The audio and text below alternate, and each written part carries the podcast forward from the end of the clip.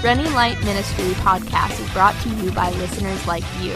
You can support these podcasts by making a gift to the ministries at runninglight.org.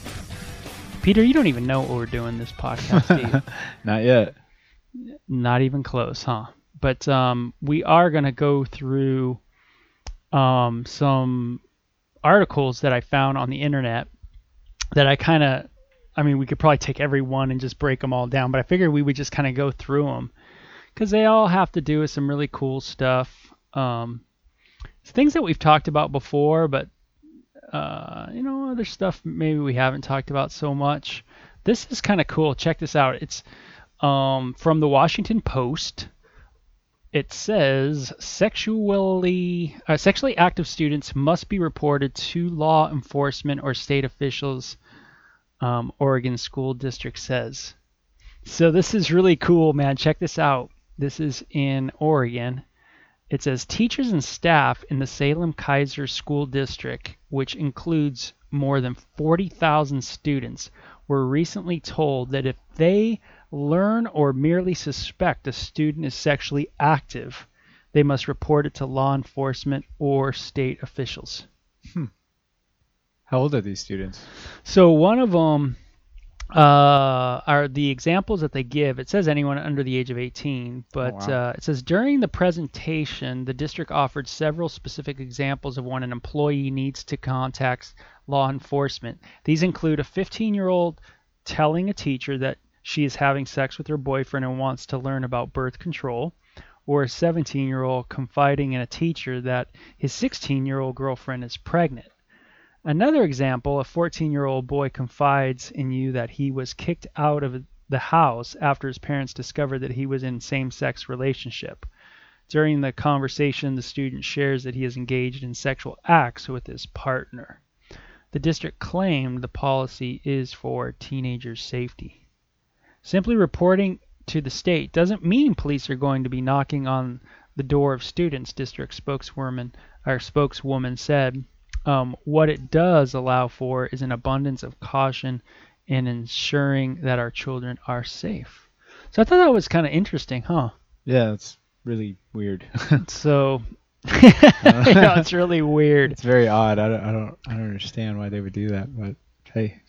So basically, this is saying that teachers in the school district or staff, if they hear of any kind of sexually active things, they need to report it.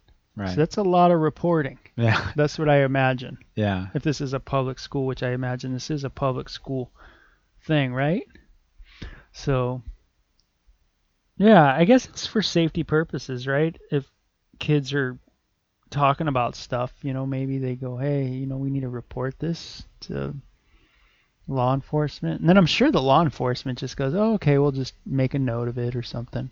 I can't imagine them, like, actually going on every single, Yeah. you know, report, right? Yeah. So I'm, yeah, because of that, I'm not really uh, certain about what the purpose of it is. Because he says it's for the safety, but I don't understand how that may, would make a child more safe. Well, because it's like if they're doing something like having sex when they're young, that's very hurtful. And so you go and tell someone. But if they're not going to do anything about it, I just I don't Oh, if understand. it. oh, if they're not, yeah, they might like- not. It'd be different if they're like, oh, you know, We're uh, gonna bust them. yeah, we're gonna go to their house and say no more. We're gonna, I don't know, give them a sex talk or something. But I mean, if it's just like I report them to the police and the police don't do anything, Yeah, I just I don't really understand the purpose. yeah. It kind of it kind of brings up something about uh, our laws, right, and sexuality.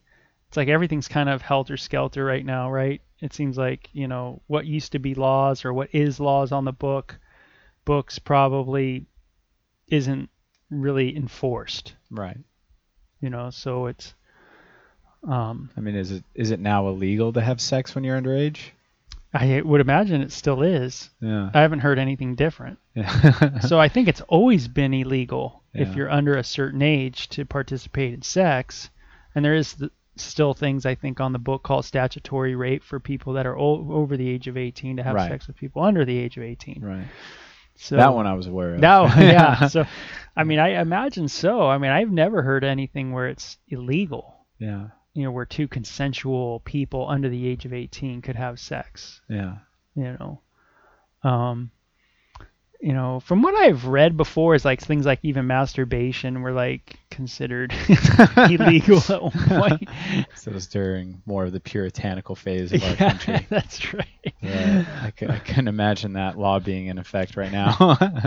Well, you know, if we keep going the way we're going, maybe we'll have cameras all over our, uh, everywhere, yeah. like even in our houses, where you know an alarm will go off if you touch yourself. yeah.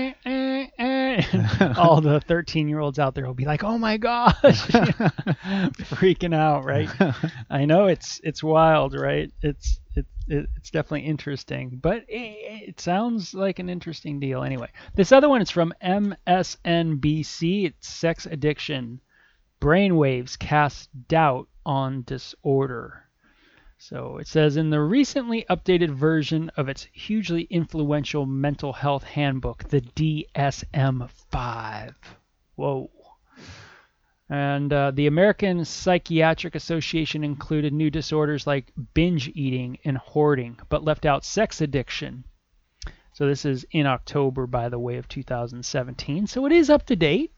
Um, mental health professionals don't agree on how to identify, classify, or treat sex addiction, formerly known as hypersexual disorder, in a new study challenging whether this blurry condition can truly be called an addiction. What are you laughing at? This is an awesome name. Hyper hypersexual disorder. That's right. It's like how much sex do you have to have to have hypersexual disorder? You know, rabbits, rabbits are hypersexual. and I think I don't know if it's a disorder because that's the way they were built. so there must be a foundation for what is. There's a number. There's a there's number. there's a number. There's a number, and if you pass that number, you are hyper. You are hypersexually disordered. you could tell me and Peter were having a little casual podcast this time, right?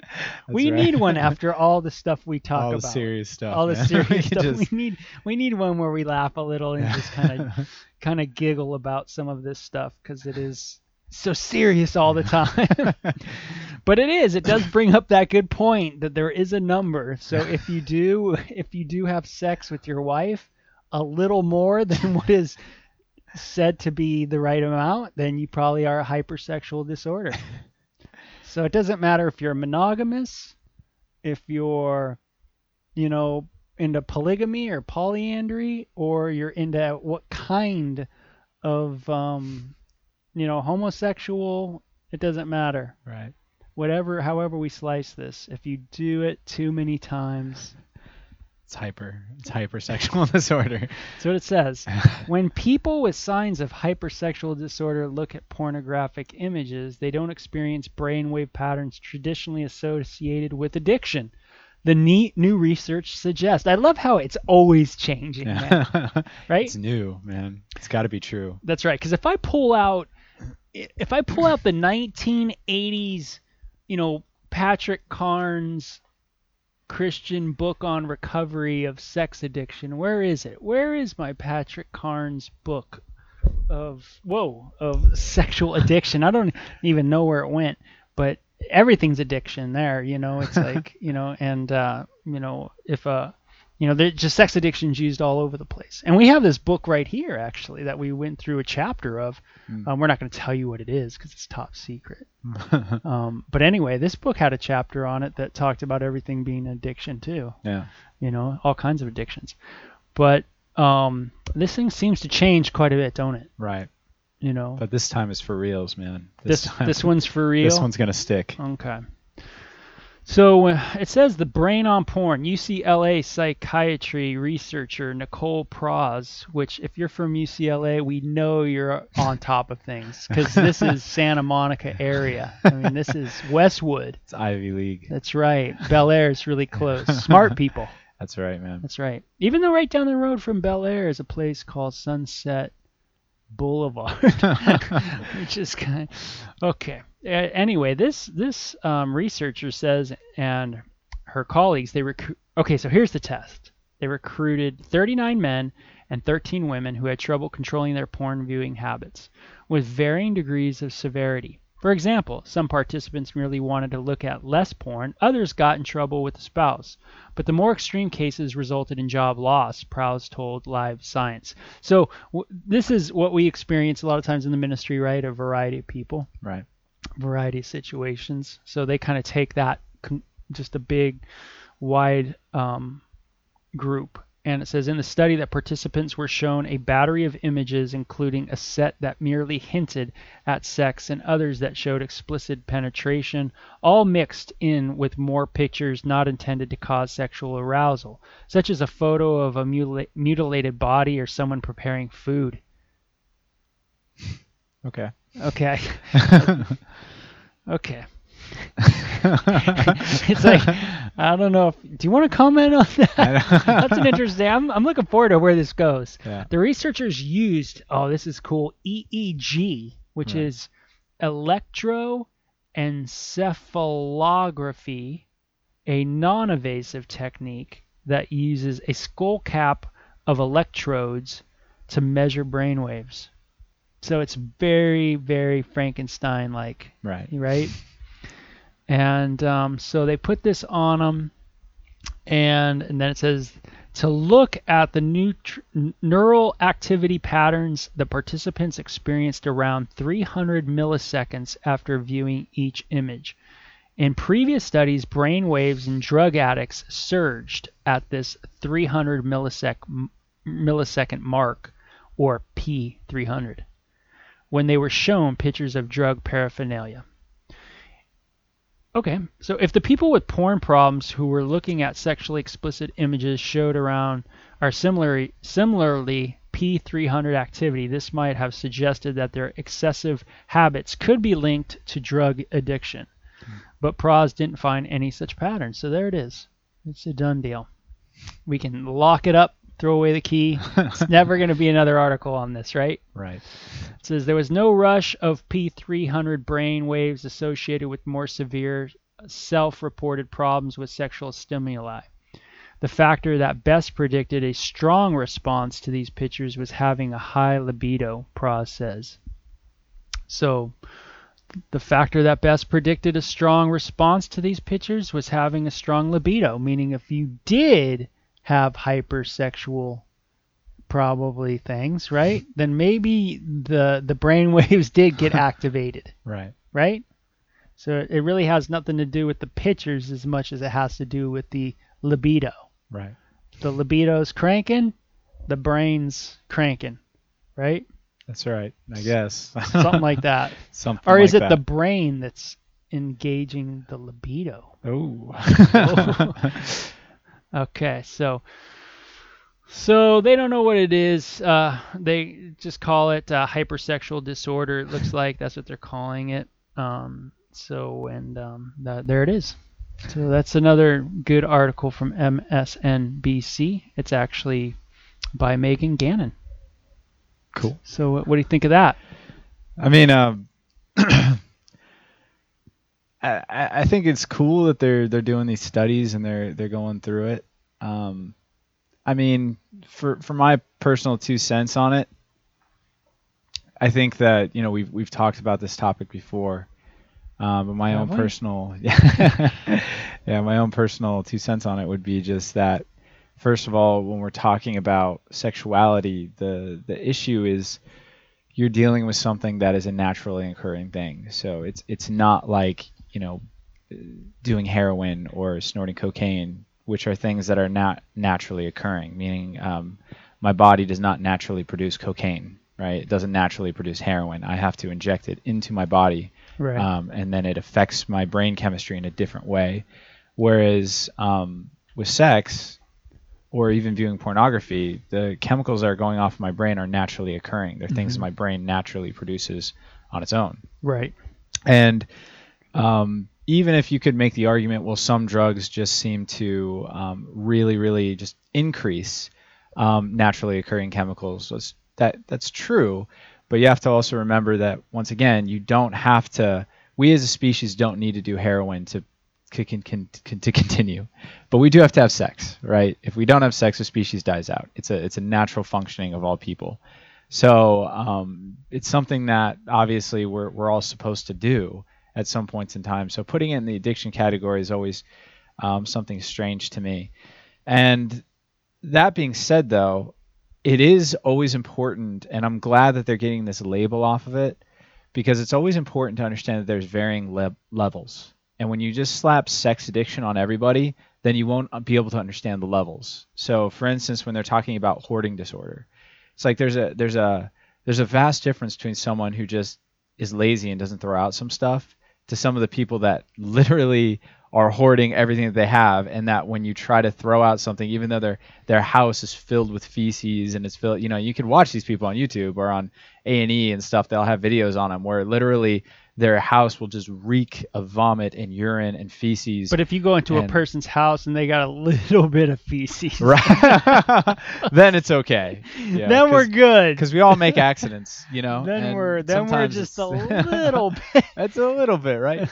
but you know, when you try to even throw away something, th- something that's horrible, it's garbage. They'll they'll fight you on it. Like they'll be they'll be very upset. And there's a world of difference between someone who just again doesn't doesn't make their uh, monthly run to the dumpster as opposed to somebody who uh, is like that. And the same thing is true when it comes to sexuality. And we've talked about this before with libidos and things like that. But there's a there's a vast difference between someone who, you know, even from an atheist perspective, there's a vast difference between someone who views pornography on occasion and has sex on occasion, like has sex with their wives and uh, or even girlfriend or whatever, uh, on occasion, as opposed to somebody who is, and you know, I've had a student like this. I know you've probably had people like this too, who was viewing pornography nine times a day.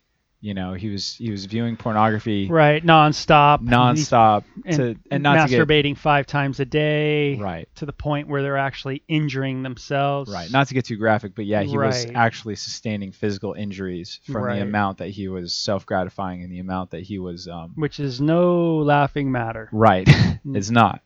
And so there's a there's a world of difference between the two. Yeah. But if I said, "Hey, this dude over here who views pornography four or five times a month, um, has sex ten to fifteen times a month with their spouse or their girlfriend or whatever," and I'm going to take that person, I'm going to lump it in the same category as this dude who literally can't go four hours without viewing porn uh, on a smartphone or on his laptop or whatever.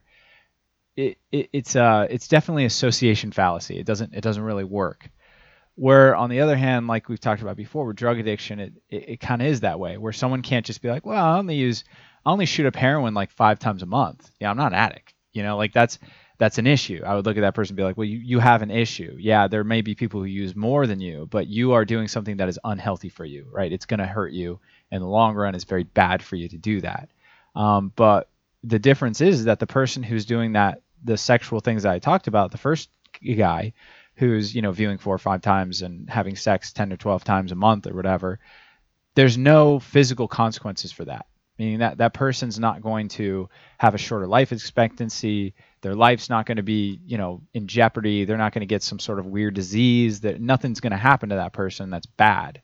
Um, now spiritually i could look at that and say it's probably not good that you're viewing pornography or doing things like that but physically i can't say that yeah, we come at it from a theological angle. that's right. So there's an ethical reason why I might look at that person and say, you shouldn't do that. But when you're talking about addiction, you're talking about a physically disruptive behavior. You're not talking ethics anymore, right? That's that's not the issue when you're talking about addictive behavior. You're not talking ethics, you're talking physical ailments. Yeah, it's kind of interesting because, you know, from the last article we were looking at on MSNBC, sex addiction, brainwaves cast doubt on disorder, it's talking about that this hypersexual disorder. Right. So, so you know, would you lump someone who is has a a very hypersexual monogamous Christian marriage as an addiction? Right. would you say to someone who's you know and you go, well, it could be. You know, let me sit down with them. Like, okay, Mm. how many times do you do it a day? Right. Is he demanding sex from his wife like five or six But times what a if they day? both are like into it? They're both like, hey, They man, both- we're we're digging this. And man. again, I would I would sit down and be like, "Is it disrupting your life? Like, are you are you having sex for like six hours a day? You're dropping your kids off with a sitter. Like, you can't even hang out. You know, that you, would be a little. you don't have a hypersex- job. I that would be like- hypersexual. I'd be like, disorder. yeah, you know, you're you're calling your wife during the Right. day. But to that have- I don't know if that ever happens though. Yeah, that gnarly. I've never no. I've never heard of it happening. Right, right. I'm not I'm not discounting it that it can't happen. I'm just But when I've you do start using those labels of addiction, then it does get kind of crazy. then you lump everyone in the same start, category. Yeah, you start going, oh, hypersexual. That person, you know, uh, does have a lot of sex with their spouse, and and they enjoy each other. They're having a blast. They're in their 20s. They're in their 30s. They're, you know, they're they're just their their bodies can take it. You know, they're not doing anything harmful to themselves. They're not doing anything harmful to anybody else. Um, it's all within their marriage bed, their their wedding bed. Um, yet someone might look at them still in the professional world and go, "Hey, that's hypersexual activity." Because you know, I mean, let's face it, people in porn don't have sex seven times a day. Right. Um, you know, even a porn actress is going to be like, or a porn actor is going to be like, "Wow, that's quite a bit." It's like every day. You know what I mean? Yeah.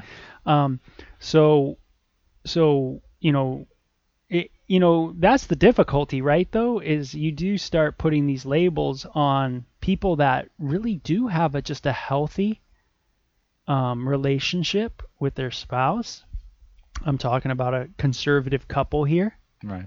and um, and and now they're wrong. Now they're now they're labeled hypersexual because it's over the number Right. um, of what is the quote standard Right. of normality. Right. Um, so it, when you read another article, um, this one's from Time. This one talks about is sex addiction real too? Uh, and this one's called Is Sex Addiction Real? Here's what experts say. And this is from, uh, I think this is a recent article too.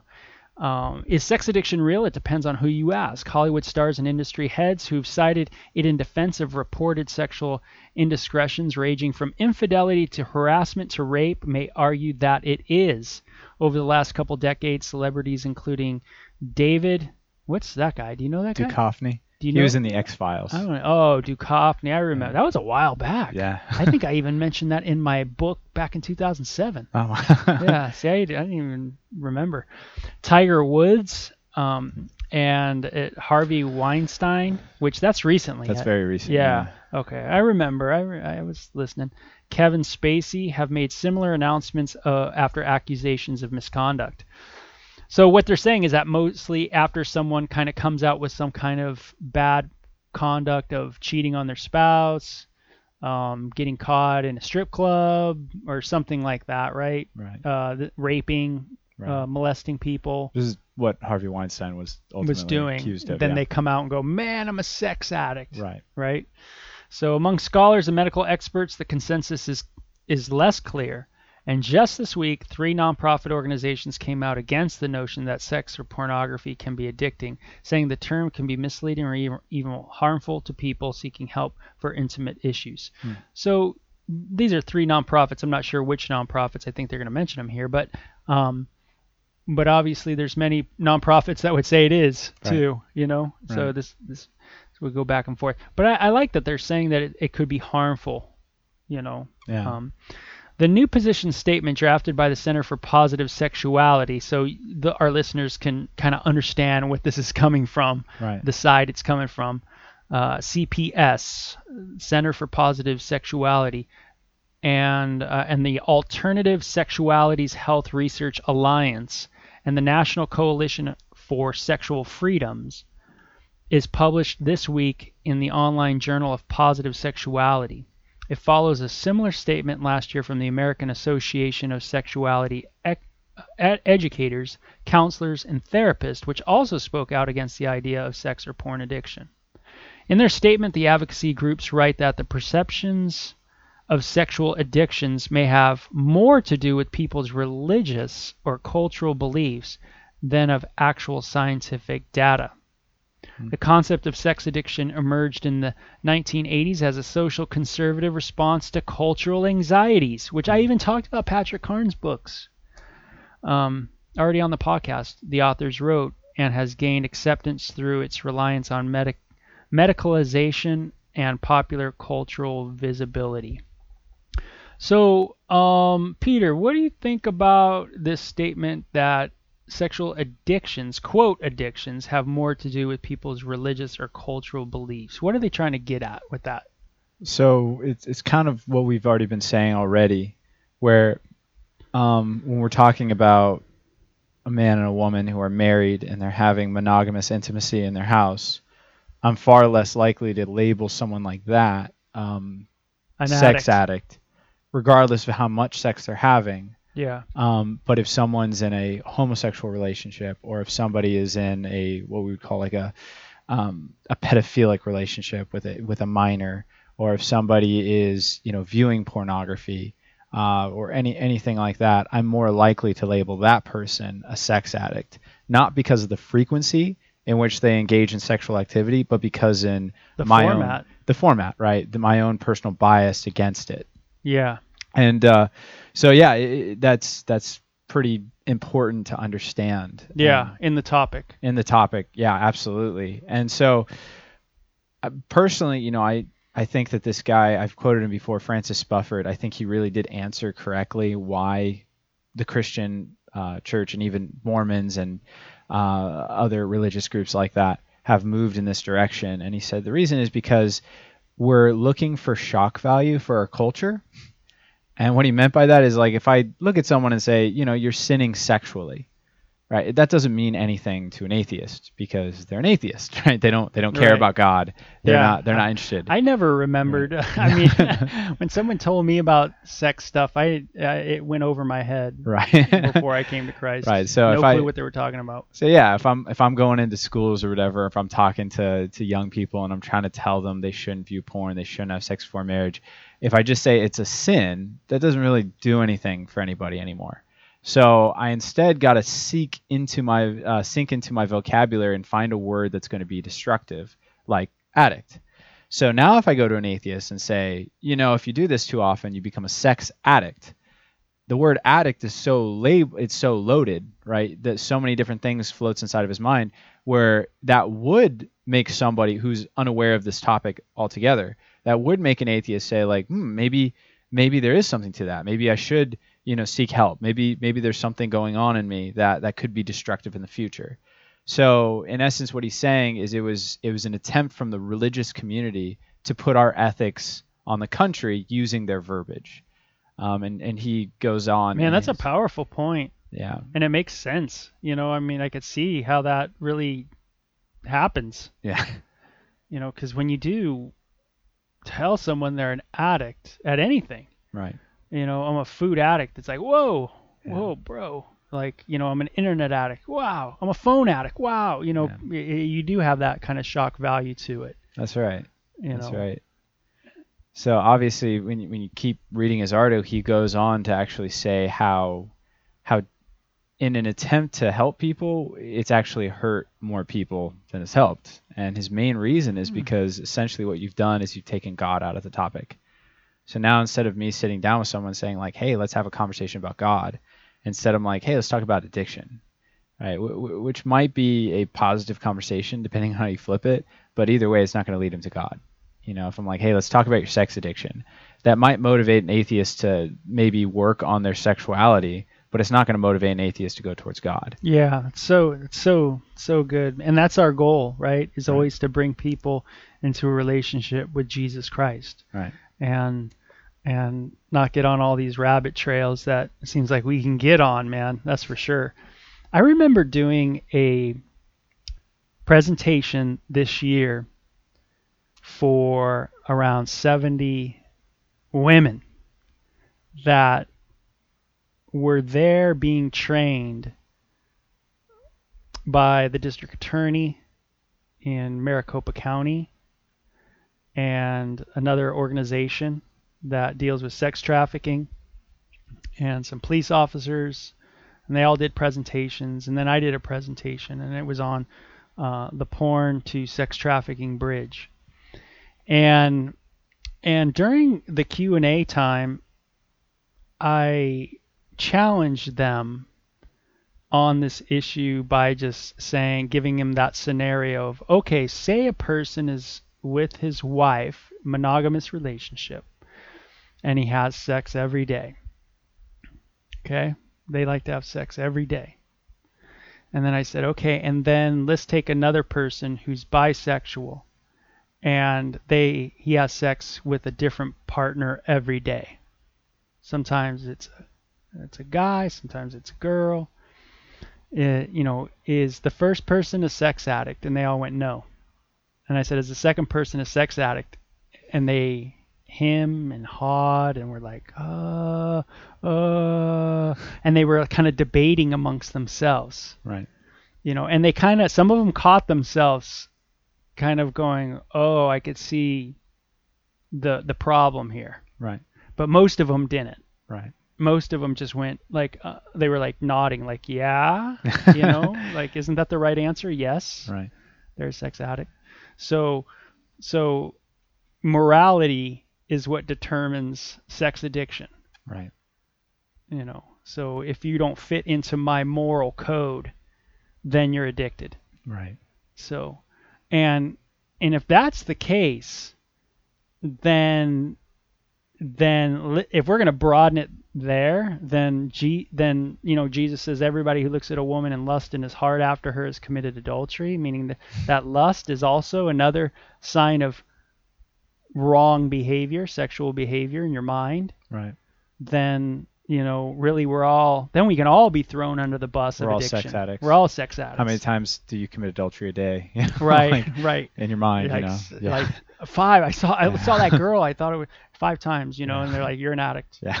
you're an addict. You know, you're a mental hypersexual sex addict." You know, and and I think that that's another really amazing and interesting point. And that is like my own personal belief. Uh, Francis Buffer doesn't say this, but my own personal belief is that um, another reason why a religious person would use terminologies like this is to also avoid the sin in their own life.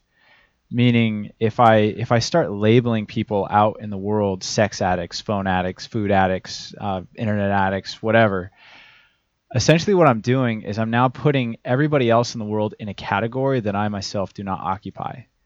So instead of looking at somebody who, you know, in the in the world who views pornography or has sex with their girlfriend or boyfriend or whatever and looking at them and talking about the biblical sex sex ethic as given to us by God and instead of me lumping myself in the same category with them and saying like, "Hey man, like this sexual uh, thing that you're doing, right? The Bible does call it sin, and you know what?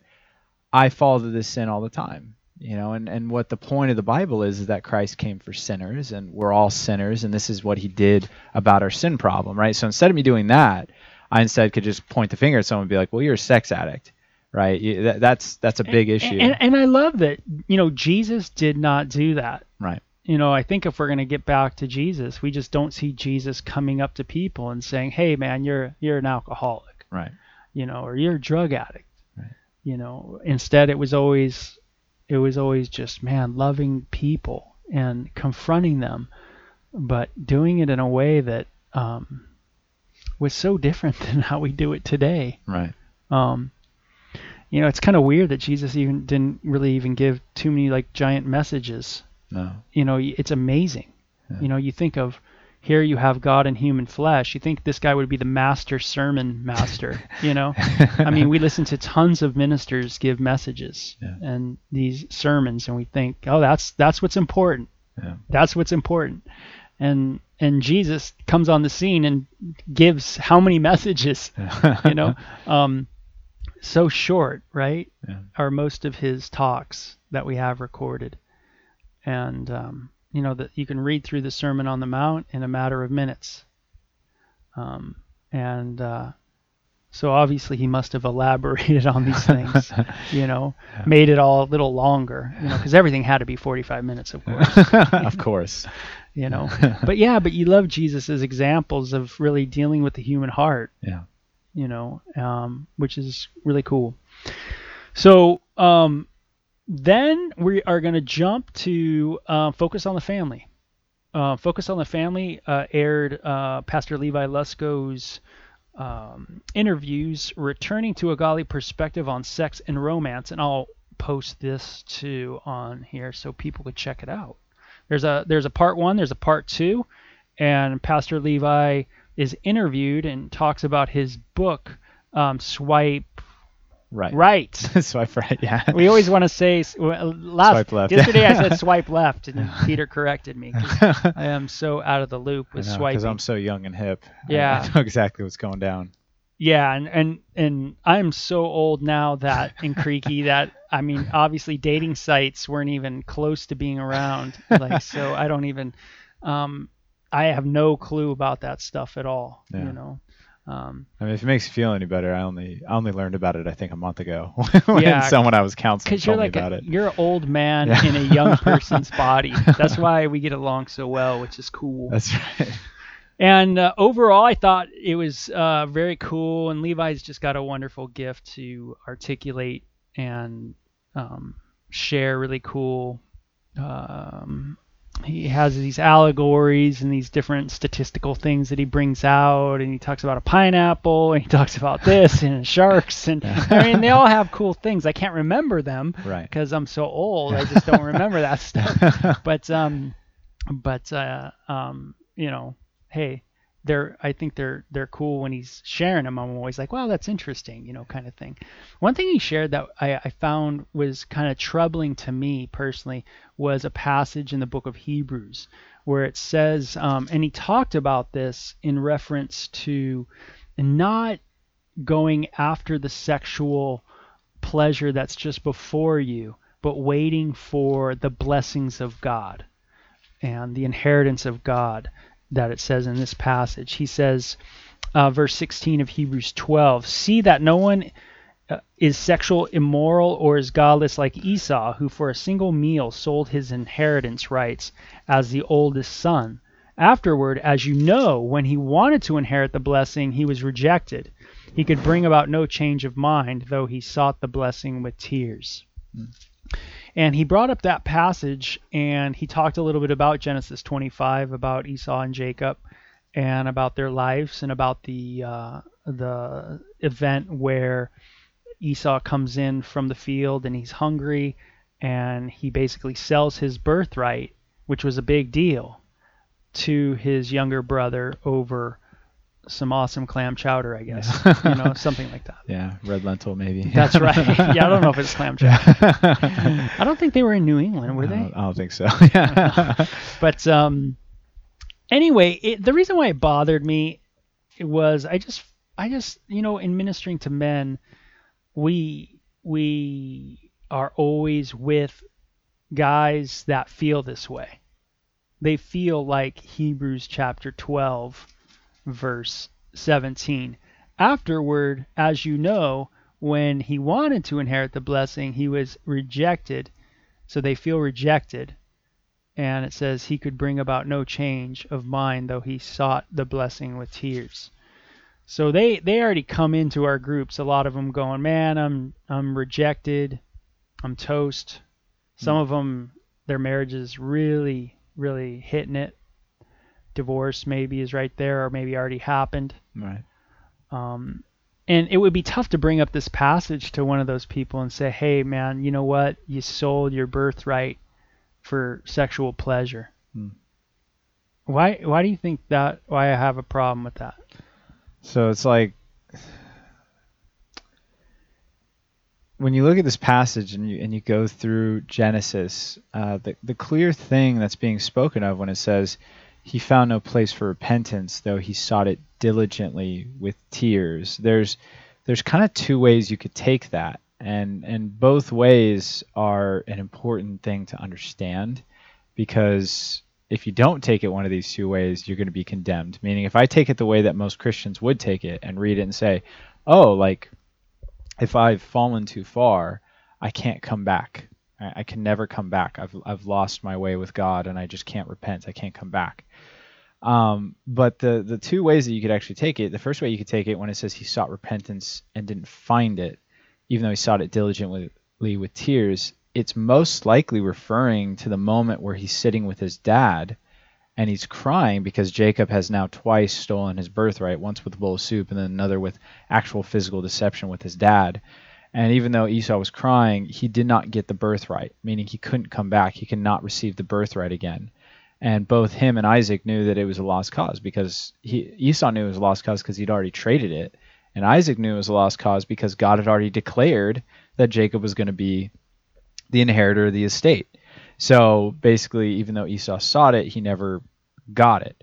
That's the first way you could take it. And if I were to apply that to somebody's personal life, let's say they have engaged in a lot of sexual immorality and um, let's say their wife is just done. They're going to leave. You know, I, I could apply it maybe there and be like, hey, look, man, like, you know, you could repent before God and you could get forgiven before God and you can go after Him and that's what you should do. But it doesn't mean that your wife will stay. You know, she might still leave even yeah. though you seek her to stay with tears. And if you if I say it that way, I hope you guys realize that that's a very hopeful statement. That's yes, there are physical consequences to what you've done, but there is spiritual restoration in Christ.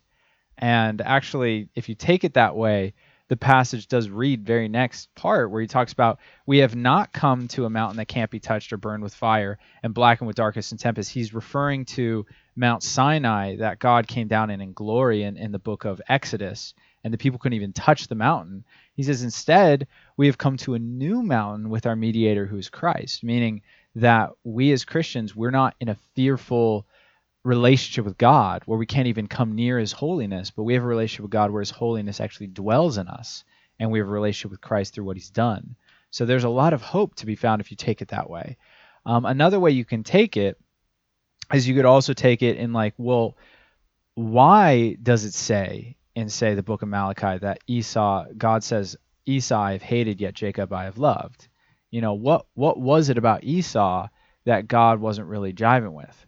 And you could look at it and say, well, it was his, you know, his sexual morality, right?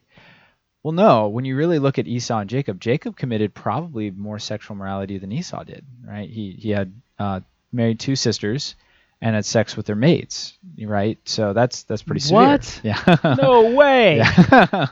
so I mean, if I if I was gonna look at it that way, it would be like, mm, no, I think Jacob did a little worse there. And secondly, I mean, look at the dude's life. He lied and manipulated his parents to get what he wanted. Um, he was a deceiver, right? He was a trickster. So it can't be Esau's sin, right? That can't be it.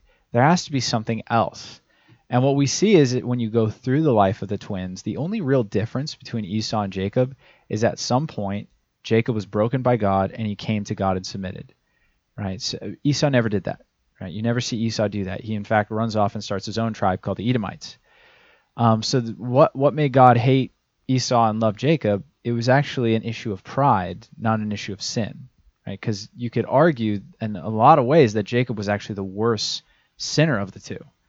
Um, but the difference was is that Esau's pride kept him from pursuing God in humility and receiving repentance that way. He tried to get it through works. Yeah, so he developed. So you're saying Esau developed a, a kind of a what we call a worldly sorrow. Right, a worldly sorrow, a sorrow that he wasn't getting what he wanted, but not a sorrow that he offended God and wanted a relationship with Him.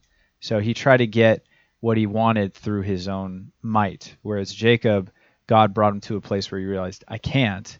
And he submitted to God, and then God changed his name from Jacob, which means a heel catcher, a deceiver.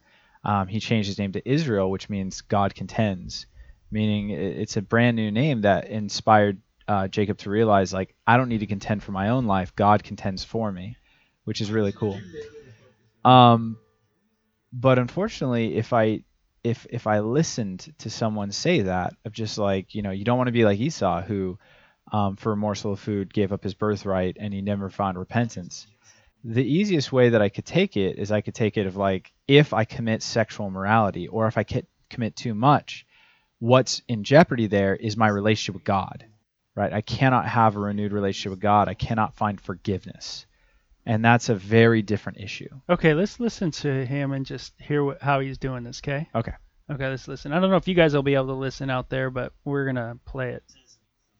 Uh, you mentioned the Esau syndrome. which caught my attention again. What did you mean by the Esau syndrome? Well, Hebrews, when it comes to sexuality. yeah, Hebrews 12 says of Esau, watch out for the Esau syndrome. This is the message translation. Trading away God's lifelong gift in order to satisfy a short term appetite. Here's the warning I have for young people, and one of the reasons I really wrote this book. I think it's real easy to trade what you want most for what feels good right now. Any of us can do something in minutes that would feel great, but we would regret it for decades. So you got the main point, right? So he basically, I mean, it's a, it's the right, it's the right thing. Right. It's just, it, it's like it makes sense, but I don't know if I, I, I like the application of it, Right. of the passage. Right. You know, am I, you know, am I tracking with you? Yeah. So I mean, Because- obviously, if I sat down with Levi and I was like, "Hey, man, like, did you mean that someone who commits sexual immorality can't find repentance?" Like, obviously, he would say, "No, absolutely not. Obviously, they can." Right. That's the whole point of his book. But the the issue is is that when you quote a passage like that that has an ending like this Where it says he sought it with tears, man, but he never- couldn't, couldn't got it. and never get it. found it, Yeah. and you never explain that part. Um, you just quote it, and then you focus on the issue of you don't want to be like Esau, who for you know short-term gain had long-term pain. Right? He he did something that felt good in the moment, but regretted it later. Yeah, the Esau syndrome. Right. The Esau syndrome, and that's that's the point that he's getting at. And uh, I get it, you know, and that, that application point is valid, meaning that it, sin often is that way, where you do have a short-term pleasure in what you're doing, but there's long-term consequences for your actions. Yeah, and, Yeah. and what, what what sometimes I think if it's not really explained properly and really really delved into in the context, um, and and really sought the right way to apply that passage, then it almost becomes a pat. The way it's quoted, like the Esau syndrome, it almost makes me go, man, like you know, it makes me not want to admit sin. It makes me, you know, no matter what, it's like I, I always want to put up a shield Right. because the last thing I want is to have the Esau syndrome, Right. you know, where I'm not going to be able like that, you know, I'm I'm kind of in this really bad like, you know, the Esau syndrome sounds kind of bad. Right. You know, it kind of labels me as like, man, I really and then and, and Eh, you messed up and then most people we work with have messed up right. you know so they're already in the esau syndrome Right. And and again, you know, this is something where you know, if I were to look through the Bible and find people who chose short-term gain for long-term pain, it's all of them, right? Did did, did Abraham do that? Absolutely, he did that, right? He went down Yeah. to Egypt, lied about his uh, relationship with Sarah to try to prevent his death. So, in order to get a short-term profit, he ended up compromising his marriage and compromising the lives of everyone involved, right? You got Judah had sex with his own uh, daughter-in-law, thought she was a prostitute, right? So that's that's another example that led to consequences. You have Lot having sex with his daughters, producing the Amorites and the Moabite people to major enemies of Israel for years to come, right? So you have you have myriads, thousands of examples throughout the Bible of people who did this, right? What what he's talking about. But all those people were forgiven and used by God. What is it that makes Esau Esau? Is it that he wanted something short term and ignored consequences? I would argue that's a part of what was wrong with Esau, but that's not what's being argued in Hebrews 12, meaning that's not what made Esau Esau. What made Esau Esau was he actually says it despising the birthright, right? Not wanting a relationship with God, wanting his way all the time, right? That's what made Esau Esau. And uh, he's using it as an example for people in the church at this point. You know, when you read through the book of Hebrews, he's speaking to these Jewish believers who were going back to the old covenant because they didn't want to suffer for the new covenant.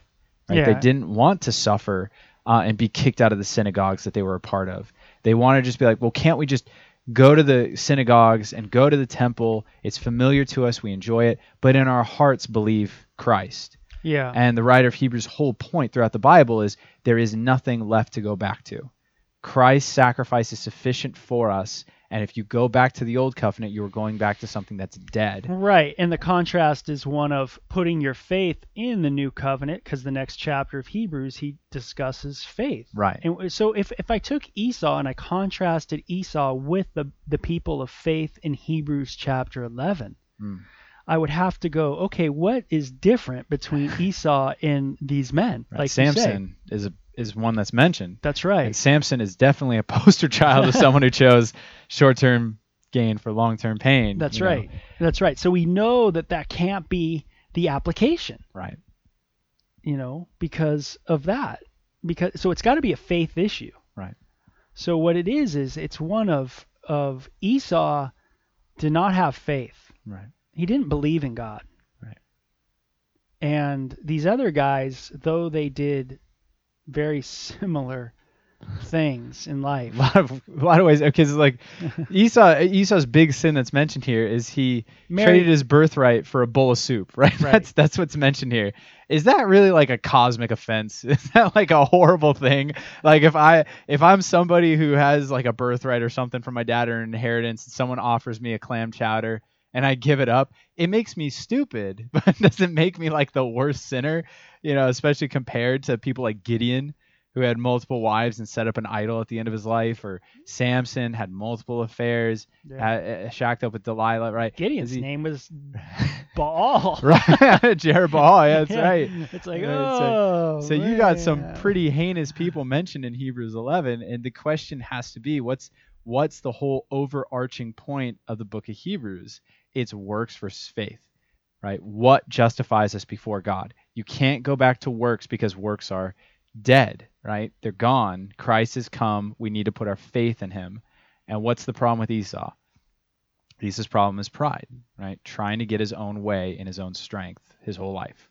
And the the soup is just an example of that. It's just he wants what he wants when he wants it, right? Yeah. So the Esau syndrome, if we really were to define it, it's really one of pride and disbelief. right, You know, that's really the Esau syndrome. right, Yeah, and I and I and, and you know my- you know my pet peeves are always whenever sometimes things are put the way they're put, like Esau syndrome. Um, it, it seems like what they always tend to do is you know it's always me as a leader saying to someone, hey, don't fall into the Esau syndrome because that's bad. I mean, I've never fell into it, right. but don't fall into it. Right. You know, it, it always comes off kind of that way out of my mouth. I, I feel like that, you know, where we just work with so many people that are so knee deep in the Esau syndrome that Right. com- coming at it from that perspective um, of short-term gain, long-term pain. Hmm. But I have a I have a really interesting um, discernment that at the end of all of our lives, if that's how we define the Esau syndrome as short-term gain, long-term pain, that we will all come to a place where we realize there's many things that we did were short-term gain. Yeah. The way we've taught our kids, the way we acted with our kids, the fears that are in our life, the insecurities that are in our life, the things that we did for short-term gain and reputation Hmm. and prestige. Um, all the short-term gain, short-term gain.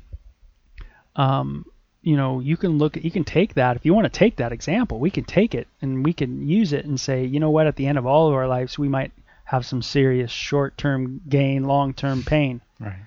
You know, where we realize, man, we really messed up. Right. We chose wrong. What we thought was in the spirit was really in the flesh. Hmm. And and it was for our own feeling of good that oh I feel good and our own self-preservation, so to speak. Yeah. So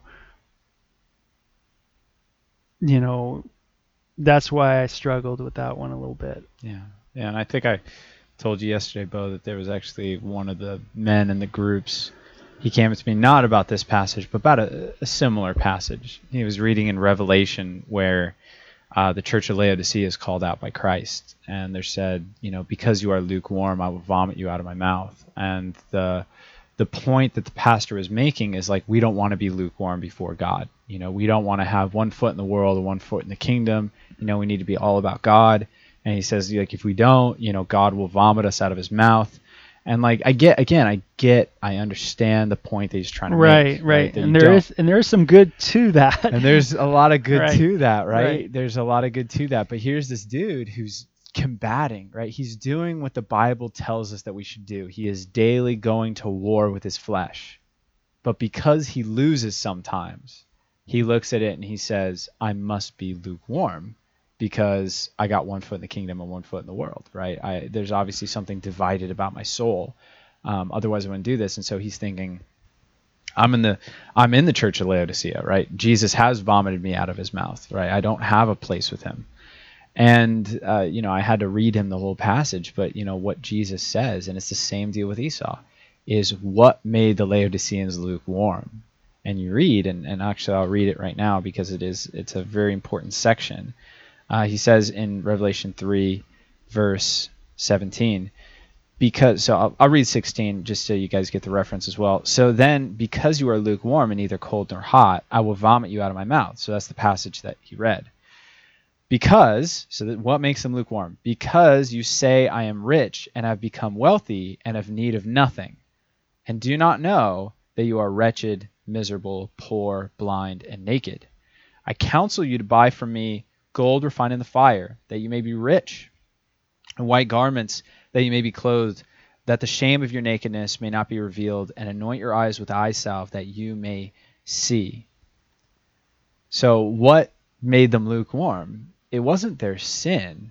It was their refusal to acknowledge that they were sinners in need of grace. Right? Mm. They were people who thought that they were good enough in their own steam. they said, "Hey, I'm rich. I have Right. need of nothing." I'm rich, man. I don't need Jesus. You know, to some other people he died for, but I don't. I don't need Jesus. I yeah, or, and or I don't a- need forgiveness. I don't need forgiveness. I have a kinship with Jesus, right? Jesus Jesus came to have a uh, have a kind of a colleague relationship with me. He didn't come to be my savior though. Right? He didn't come to forgive me. He came to just kind of stir me up and let me do things, right? That's what made them lukewarm. That's exactly what made them lukewarm. It was not the fact that they were sinning, right? That they had one foot in the world, one foot in the kingdom. That's not it. Um, and it's really uh, always an important issue for us as Christians to understand. yeah, and do we want to sin? No. No. Do we want people to sin? No. no. Do we want them to do short-term gain? No. you know, we don't want them to to go out there and experience the STDs that are out there in the world and all the stuff that young people are doing. Um, and they've always done, by the way, um, just so people understand it's not a cultural thing. It's always happened. Yeah. It's what humans do. And um, we don't want that, you know, but we just want to be able to understand the Word of God too and apply it correctly. Um, the, you know, that's for sure. You know, King David certainly was a sinner. You've mentioned Gideon, all these people. What made them different from guys like Esau? You know, it certainly wasn't their sin, Right.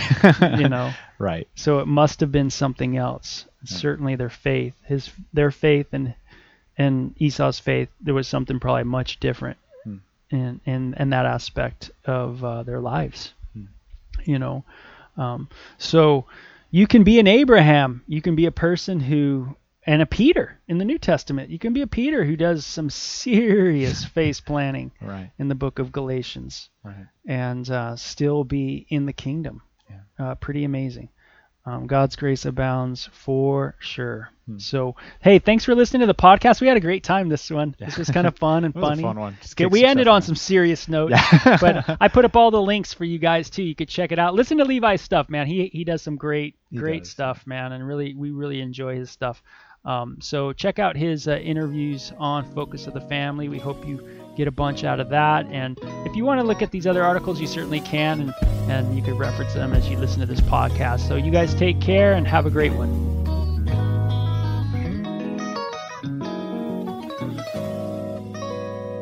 Check out runninglight.org to begin our two video series, Take Flight and Love or Lust. You can also send us questions on Twitter at Running Light or on our runninglight.org podcast page. Like us on Facebook at Running Light Ministries, Psalm 36 8. They are abundantly satisfied with the fullness of your house, and you give them drink from the river of your pleasures.